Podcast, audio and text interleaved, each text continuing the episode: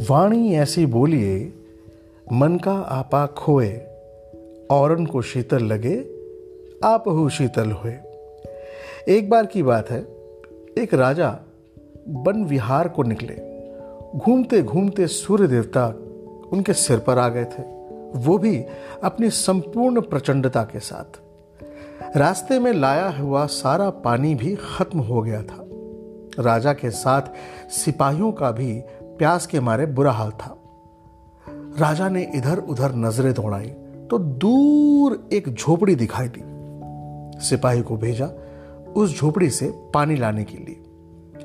जैसे जैसे सिपाही झोपड़ी तक पहुँचा, देखा वहाँ केवल एक ही आदमी बैठा हुआ है, वो भी अंधा वृद्ध। सिपाही थका हुआ था और रौब भी था तो रौब से कहा ए अंधे, एक लोटा पानी लेके आ। जा। अंधा भी कमकड़ू नहीं था। उसने तुरंत कहा, चल, तेरे जैसे सिपाहियों से नहीं डरता मैं। नहीं दूँगा पानी। जा जा यहाँ से। सिपाही निराश होकर लौट पड़ा। सिपाही ने राजा को कहा कि झोपड़ी में एकमात्र अंधा वृद्ध है जो पानी नहीं दे रहा है। अब राजा ने सेनापति को पानी लाने के लिए भेज दिया।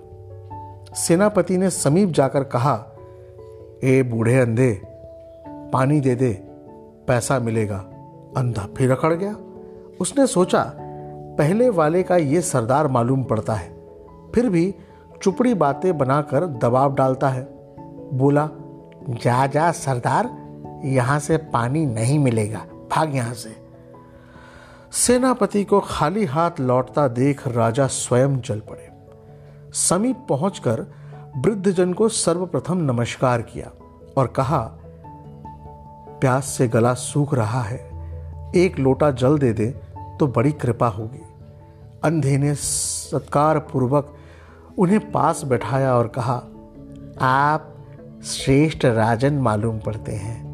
आपके लिए जल तो क्या, मेरा शरीर भी आपके स्वागत में हाजिर है। और कोई सेवा हो तो बताइए। राजन ने शीतल जल से अपनी प्यास बुझाई, नम्र बानी से पूछा, आपको दिखाई नहीं पड़ रहा है। फिर जल मांगने वाले सिपाही, सरदार और राजा को आप कैसे पहचान लेते हैं? अंधे ने कहा, हे राजन, वाणी के व्यवहार से हर व्यक्ति के वास्तविक स्तर का पता चल जाता है। राजा ने अपने सिपाही और सेनापति के द्वारा किए गए व्यवहार के लिए माफ़ी मांगी। तो उस अंधे वृद्ध ने भी राजा से कह दिया, हे राजन, माफ़ी मांगकर आप मुझे शर्मिंदा न करें। कृपया अपने सिपाही को भेज दें ताकि आप सभी के प्यास को मैं बुझा सकूँ और मुझे ये सौभाग्य का मौका दें।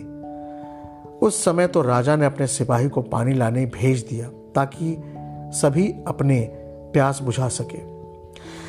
महल पहुँचते ही राजा ने उस सिपाही और सेनापति को बर्खास्त कर दिया और दूसरे सिपाहियों को भेजकर उस अंधे वृद्ध को सम्मान से महल का अतिथि बनाया और घोषित कर दिया कि ये आज से राज अतिथि है। महल के ही एक कक्ष में उन्हें रहने की व्यवस्था भी करवा दी। सेवा करने के लिए दास दासियों को भी नियुक्त कर दिया। हम जानते हैं कि इस सारे चमत्कार का कारण केवल वाणी ही है। वाणी उस तीर की तरह होती है जो कमान से निकलने के बाद वापस नहीं आती।